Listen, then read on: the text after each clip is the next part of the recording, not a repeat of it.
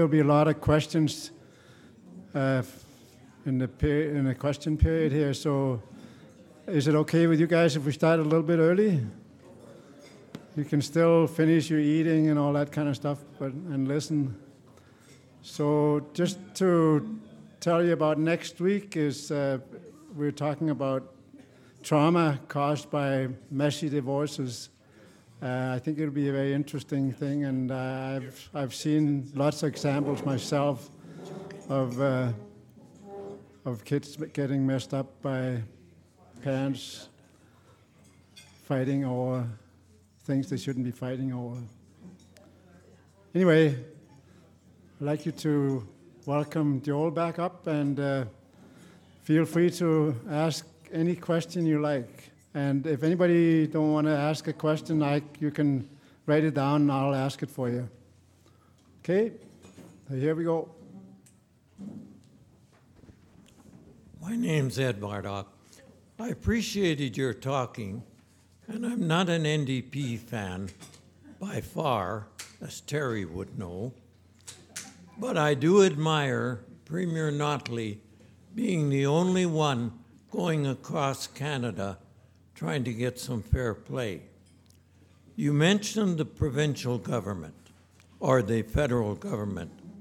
Where I have a, a little difference of opinion with you is that the more money we give, the more money people want. And I refer to the fact that Canada gives over $100 million, if not 200 million, to China who have more gold reserves than the United States of America. And we do the same thing with, Pakistan, uh, with India and Pakistan. Pakistan gets $2 billion so they can buy guns for, that our federal government promotes, so they can buy guns to kill off their opponents. There's two, over 250 million dollar or 300 2 billion plus dollars that could be used for some of the things you talk about. But governments won't do it. It's no different than my wife. If i try and treat her Uh-oh. and i give her a hundred dollars she wants a hundred and twenty. And if anyone tells my wife i said that you have to attend my funeral. Thank you. So she's here. um, yeah, thanks for the question. Um, interesting. I mean, on the, I guess there's a couple of points there. Um, on, I guess, the idea that um, I hear this a lot that if, if you raise more money, governments will just want more the fact here provincially right now is that we're already spending the money. It's, it's not, there's not going to be, at least for the first seven to 10 to 14 or so billion dollars you raise, that is just to pay for what we're already paying for. We're going into, into more debt every year because we don't raise enough money to pay for the existing spending. Um, so it's not necessarily about that. On, on the bigger issues, and I don't know the details of, of of the money you're talking about in China and Pakistan. I do. I have heard um, there's been a lot in the media about the arms uh, subsidies we give to Saudi Arabia and that the Trudeau government did for the, uh, uh, with them. Um, I don't think that's a good thing either. So if if what you're talking about in China and and other areas is anything like that, then I think you're absolutely right that it's something that we shouldn't be doing. Um, and I think we need to hold our politicians' feet to the fire. I think when we see those kinds of things as citizens, I think we need to um, to talk to our members of parliament, to get all of the facts out to people in our communities, and to put pressure on members of parliament. You know, it's not a perfect democracy, but there are ways that we can influence our politicians. And you know, I mentioned I worked in a politician's office for two years, and I think uh, people across the country grossly uh, underestimate how much power they have to influence their elected officials. Um, if you do reach out, and particularly if you get um, even a small group of committed people to reach out to a politician and express an opinion on an issue, they will take you seriously. Um, they are scared for their jobs and they have to fight for their jobs every four years or less. Um, so I strongly encourage you to engage, engage with your elected officials at every level and let them know what your expectations are of them. Although I can agree with uh, what Ed was saying, I, I think we should maybe s- stick a little closer to home in terms of uh, the topic that we are addressing. The mic is moving. Um, Joel, my name is Henning Mundel, and uh, yes, I vote NDP.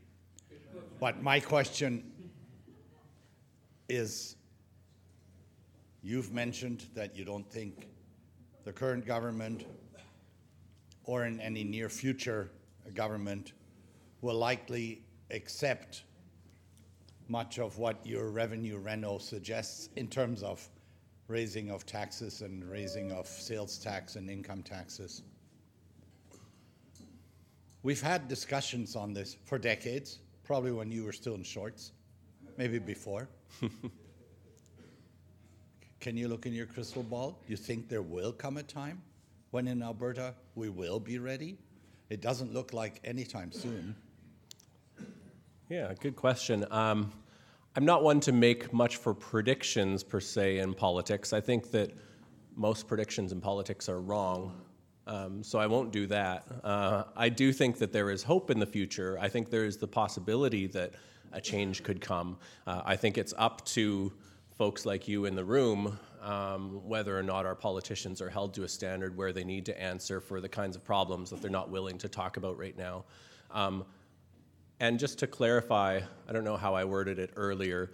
Um, I don't think right away a government is going to do this. I do think there is the possibility for some, uh, for this discussion to shift in the very near future, and I think that's the first step towards getting to a solution. So, you know, when I'm talking realistically, what is the next step? I think the next step is uh, is us pressuring our politicians enough and setting our expectations high enough that our politicians start speaking more honestly about what the problem is. So, right now, for example, uh, I have a stack of newspapers and articles on my desk that are examples of government officials, of uh, mostly cabinet ministers with the NDP, talking about how we have an $11 billion tax advantage over the next lowest tax province. So, right now, we have uh, the government, even an NDP government, talking about taxes, low taxes as an advantage, when in fact it's the reason why we're barely affording to, to pay for our public services. So I think the first step that I'd like to see that I think is realistic now is for that language to change and for the government to start saying, and, and I'd like all political parties to say this, um, that the reason why we have a big deficit is that our tax system doesn't raise nearly as much revenue as any other tax system in the country. That information's in their budget documents, it's not a secret, but the way that they talk about it is really, I would call it warped. Um, and I think it's much more honest just to, to put that on the table and say, um, you know, this is the reason why we're having fiscal problems. And, you know, the solution is then up for discussion. And, uh, you know, I've told you what solution I prefer, and others can advocate for different solutions. But um, I think that level of honesty and uh, being honest with Albertans, I think we've, uh, I'll go a tiny bit off topic and then bring it back. Um, I think when you look at this whole pipeline discussion that we've been having, and you look at opinion polls and what Albertans think about pipelines, I think the government has changed that a lot by the language they've been using, uh, regardless of what you think of it. Um, I think that the government has done a great job of explaining why they believe the pipeline is important and all of the different parts of that. Uh, I think they could do the same kind of thing on what's happening in the fiscal system. I think they could be showing leadership and explaining to Albertans why we need to solve this problem. Um, I think they've shown great leadership on the minimum wage as well. I don't think the minimum wage increases, you know, there's still not obviously unanimity across the province on it, but they're going ahead with it and they've been doing it for a few years now. And they've been challenging some of the conventional opinions out there. They've been talking about how um, raising the minimum wage will give money to the lowest uh, wage workers in the province, who will then have more money in their pockets to support their families. They'll be spending that money in their communities, which will actually help uh, some of the local businesses. They've, so, some of those things that didn't seem so conventional, they've been repeating that over and over and over again. And I think any politician can do that on an issue and show leadership. And we just haven't seen leadership from any political party on this issue yet. Um, so I think that's the first step. And hopefully that gives you a little bit of hope that things could change in the future if we can just look one step ahead to start with, and then we can go from there.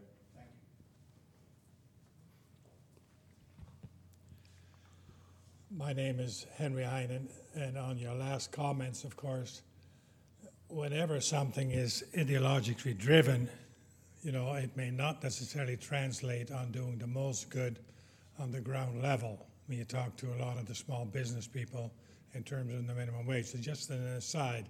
Secondly, in terms of your pipeline comment, you know, if we're selling our oil to the Americans, one of our only customers, for $30 a barrel less, that would indicate to me that maybe a pipeline is a thing because we're adding more uh, cars to the railroad tracks every day to ship that oil regardless because we don't have the pipeline capacity.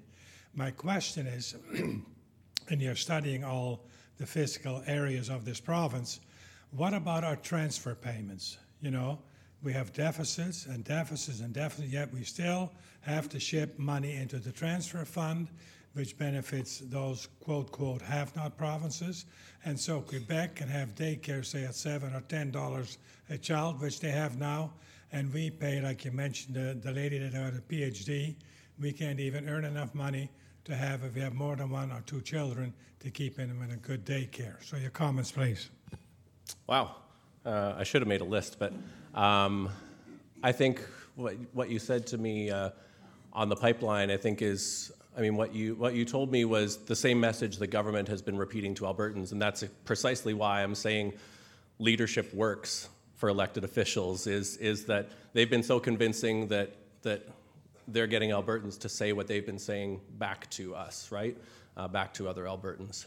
Um, on, uh, on transfer payments, I'm not an expert in equalization, um, but I mean, part of how it works, or the, the main part of how it works, is uh, it comes out of federal taxes that we pay, of course, and then the federal government um, sends transfers back to provinces that are have not. Um, our, our economy does better than any other economy uh, in the country uh, provincially, and that you know, is why that we don't receive equalization payments. Um, I don't know. I, I see equalization as part of what makes us a big part of what makes us a country, a big part of what makes us Canadian. Um, when I think about the services that it pays for, um, you know, I think about our healthcare systems, and one of the one of the key planks of the Canada Health Act is portability of healthcare. You know, if I travel to another province, you know, I think of the maritime provinces because the, you know they're the ones whose economies are uh, usually uh, having the most challenges. Uh, and so they're receiving equalization payments. If I, if I travel to Nova Scotia for something, um, I want to know that there's a healthcare system there for me um, because I'm still in my country. Uh, and I want there to be a certain standard of public services no matter where I go. Or, you know, uh, lots of folks move to different parts of the country too. I don't want to feel like uh, I'm in a different country when I move to another, to another province. And so I, I don't know, that's how I see equalization um, is, is really tying us together as a country. Um, and then the final thing I would say, you use the example of Quebec, um, is if I went back to, I won't go back right now, but you can pick up the leaflet if you don't have it. Um, if we had Quebec's tax system, so if we want to make that comparison, we wouldn't have any trouble. We wouldn't even have to have this discussion. So, you know, Quebec does receive some equalization payments, but they also tax at a much more reasonable level. And you know, if we looked at their example, we wouldn't be uh, we wouldn't have these challenges, and we could afford uh, affordable childcare too. Um, their childcare system isn't perfect either. There's a lot of uh, work to do there, particularly on the quality of care available. Um, but if we look at their tax system, you know, that is something I think we could learn from them.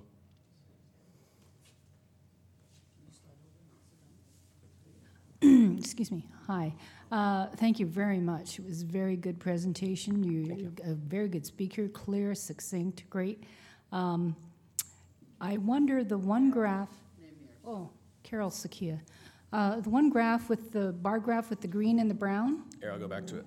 Could you kind of explain that a little slower? Because there's sure. been uh, anyway. But my request is, does your organization have sort of a um, if Alberta would raise the, the PST, uh, APST to 1%, 2%, 3%, you know, what that would look like? Right. Okay? As far as how many dollars it would raise for the province? Yeah, what it would Yeah. Um, so, in a nutshell, um, if we spend a bit of money on mitigating uh, the cost of a sales tax for low-income Albertans. 1%, each 1% sales tax raises about $1 billion per year. Um, yeah, thanks for the question on this graph too, because there is a little more I can explain. The, the light green bars on this side um, are the revenue that all of those provinces raise from their sales taxes. Um, so these are actually the government's own calculations, and you know I, I, have trouble lining it up directly and giving you a number there, but uh, it's about maybe six billion dollars or so from BC. Um, they actually their projections are actually more optimistic than me uh, because Saskatchewan has um, a 6% sales tax now. Uh, I'm kind of confused about their numbers. They might want to check them. But Saskatchewan actually has the lowest sales tax, and, and what they're saying is that if we had Saskatchewan sales tax, that we would actually raise somewhere around $9 billion per year.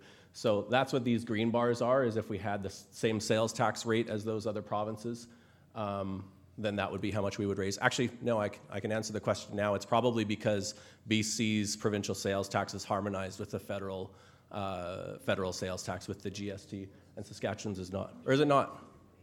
It used to be. It's not anymore. That's right, they went back on that. So I don't know, we, would have to ask them on that. But that's what that projection is.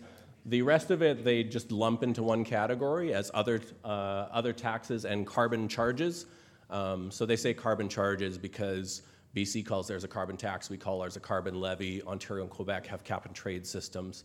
Um, so it's different in those provinces. But this is basically, these dark bars are lumping together all of the other differences in tax systems between Alberta uh, and the other provinces. Um, they did used to publish, actually, no, they still publish a chart showing the different tax rates in all of the categories. Um, so the biggest ones, the biggest difference you'll see is in the personal income tax system and, and in the sales tax as far as differences. But uh, there's a government document that if anybody's, if you're interested in the details of that, uh, shoot me an email and, and I can find the link for you on the government website where you can download this. It's a one-page sheet that shows you all of the different tax rates. Um, there are some other differences. You know, we have lots of other things like gasoline tax and tobacco taxes. Um, there are some that are um, uh, capital investment taxes. So there are some differences, but the ones that make the biggest difference as far as revenue goes are uh, sales tax and personal income taxes. Hopefully that gives you a better uh, idea of this. But I can also send you a link to this chart on the government's website, which, like I say, will be, or if you Google Alberta Tax Advantage, uh, the link to this on the government website will come up right away, and you can see how they talk about it, which is very different than the talks that I give about it. Thank you, Alan Story. To approach this problem is going to take political will, but how on earth do we get it?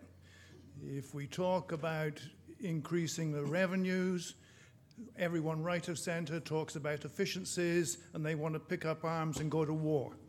Anyone left of center, if you talk about the expense side, they have immediate diarrhea and, and we're getting nowhere. But we do have an example in recent Canadian history of getting political will, and it was that nasty, squeaky, aggravating voice of Manning when he was the Reform MP in Parliament who nagged and nagged and nagged about the deficit until he got the attention of the Canadian public to the point that the government then decided they really could do something about it because there was political will. Yeah. I don't know how you're going to get that political will. But this, that's what it needs a nonpartisan approach. Uh, on, the, on the expense side, I would suggest that you use some charts taking some fictitious efficiency cuts on the expense side just to show how large the pro- remaining problem is. Because I bet if you cut 25% off the expense side, you've still got a huge deficit.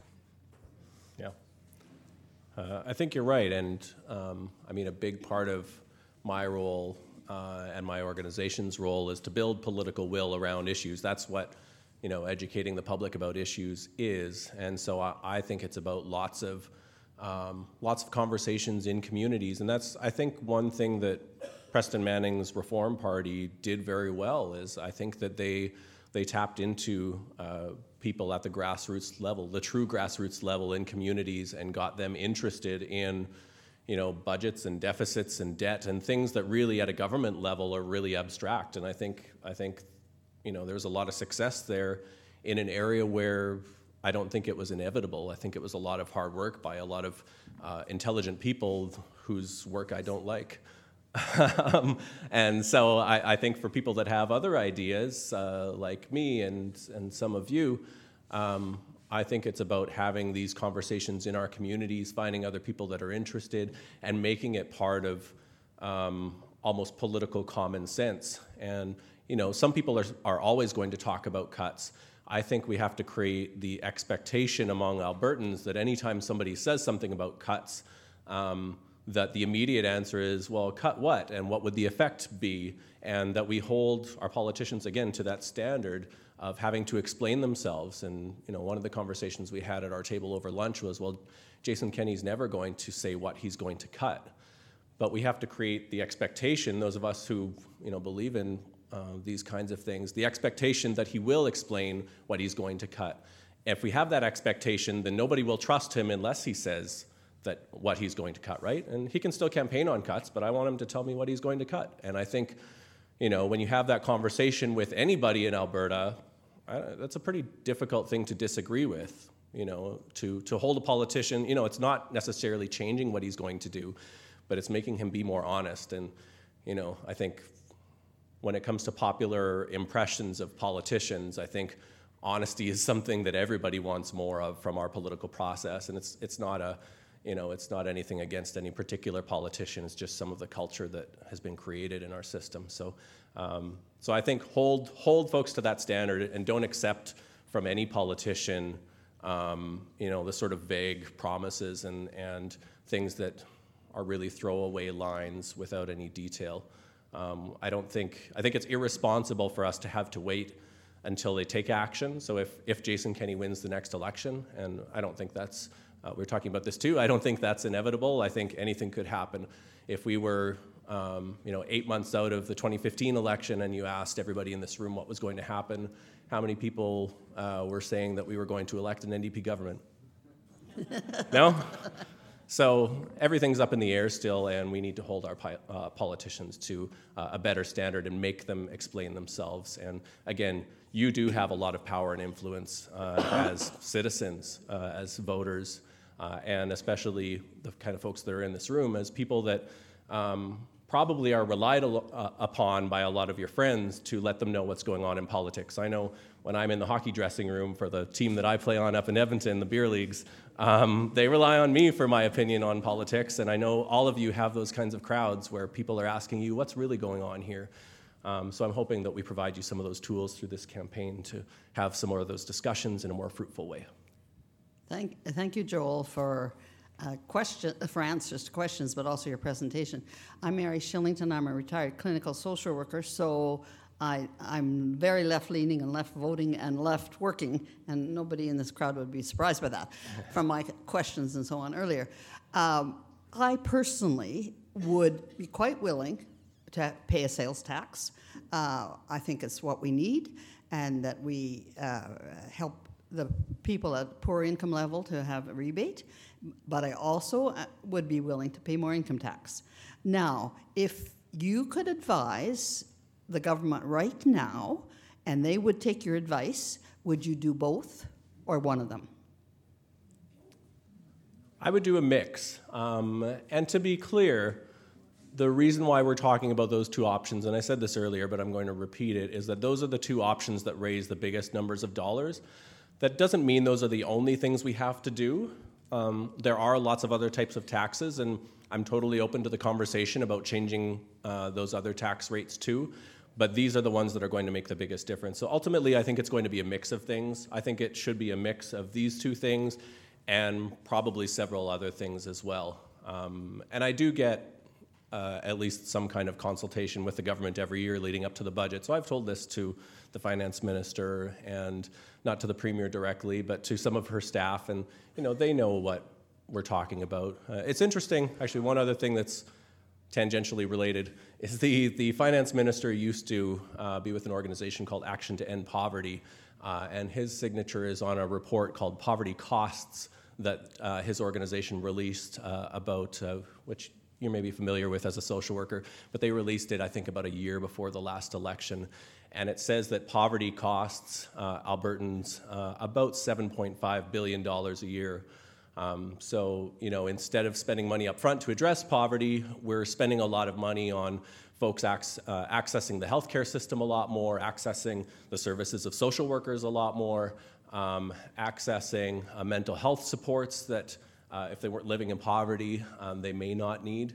Uh, or at least not need to rely on as much, uh, the correction system, and many other things. So there are other ways, but they're longer term fixes.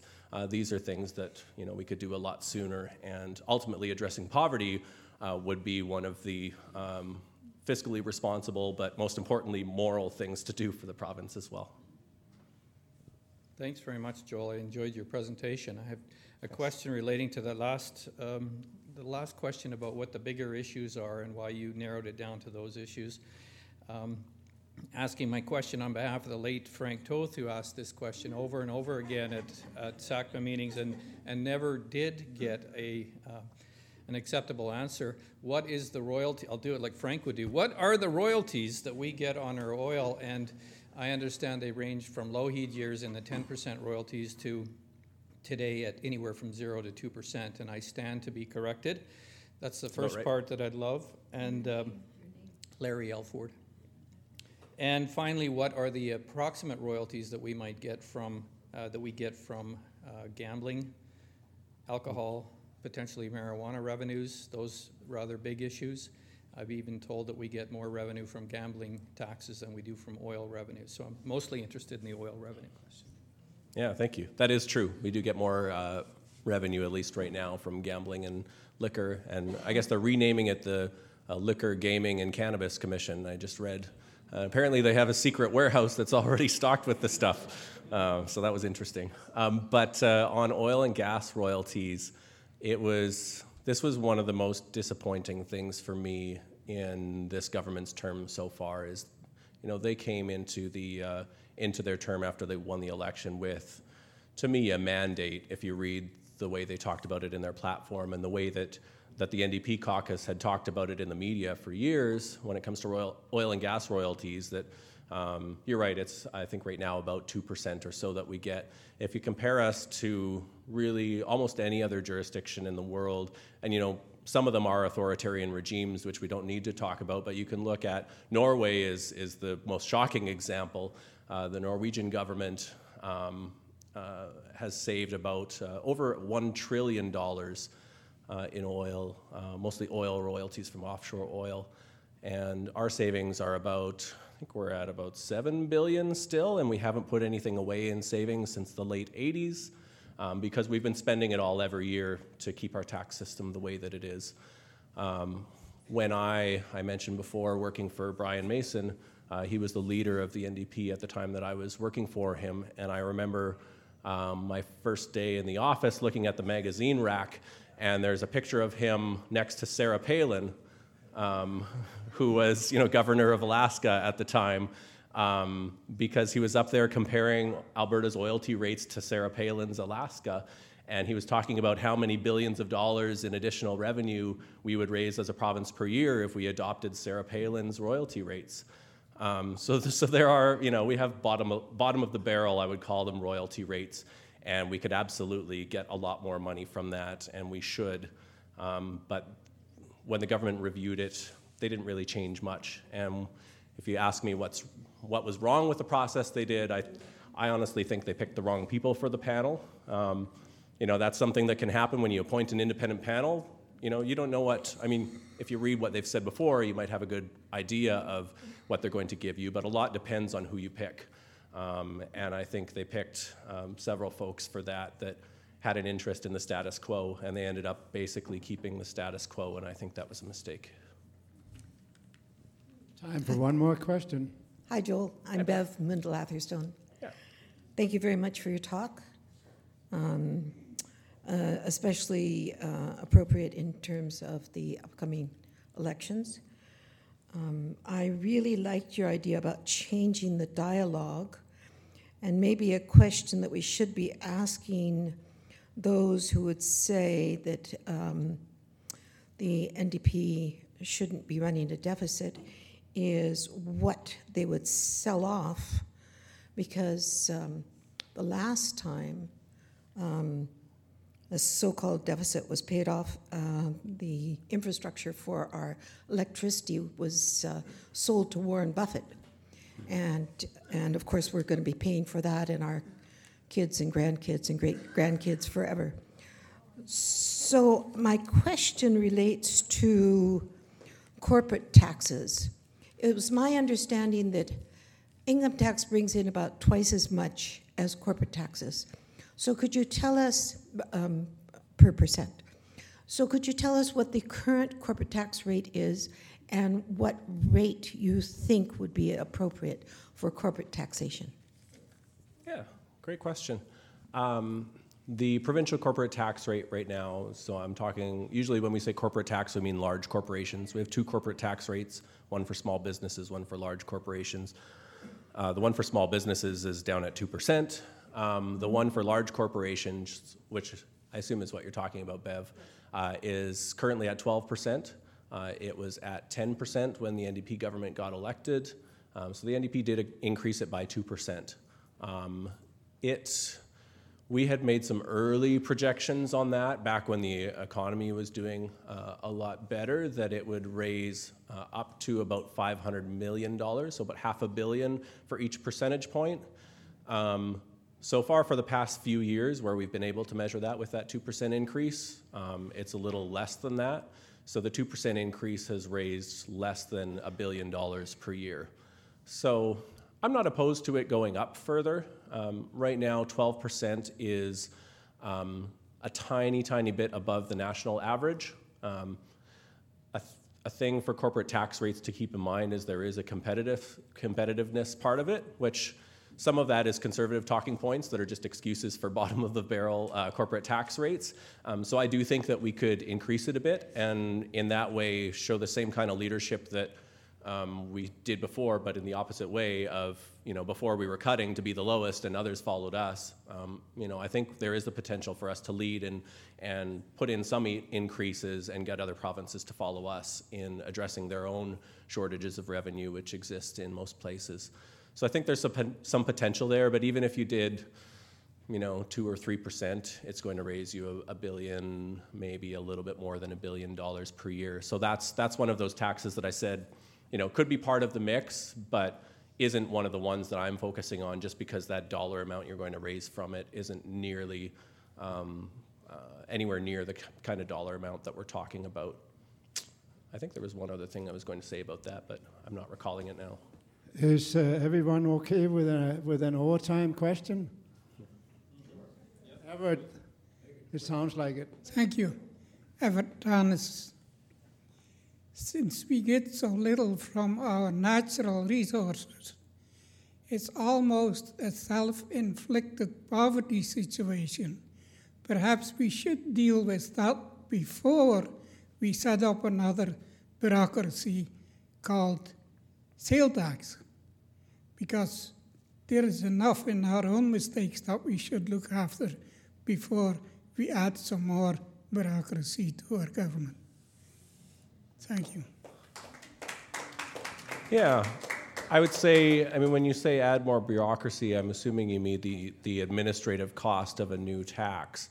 Um, a lot of provinces now are going the road of a harmonized sales tax, which I think has has created a lot of misconceptions, which I think is why BC ended up going back on theirs. But a harmonized sales tax actually doesn't uh, need any additional bureaucracy.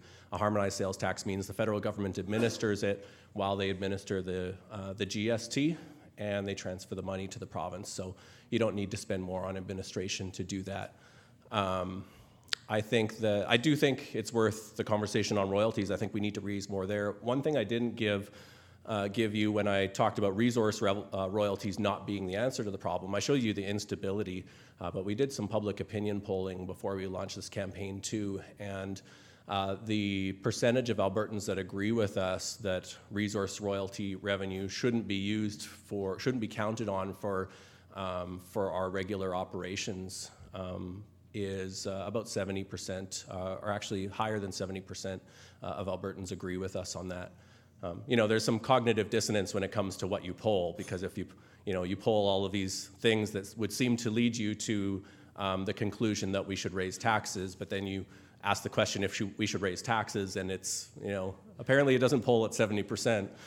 um, so that's why we need to get have these conversations and put all the facts out there, is to, to lessen that cognitive dissonance between um, those different questions. Thank you very much. Thanks for having me. This has been great.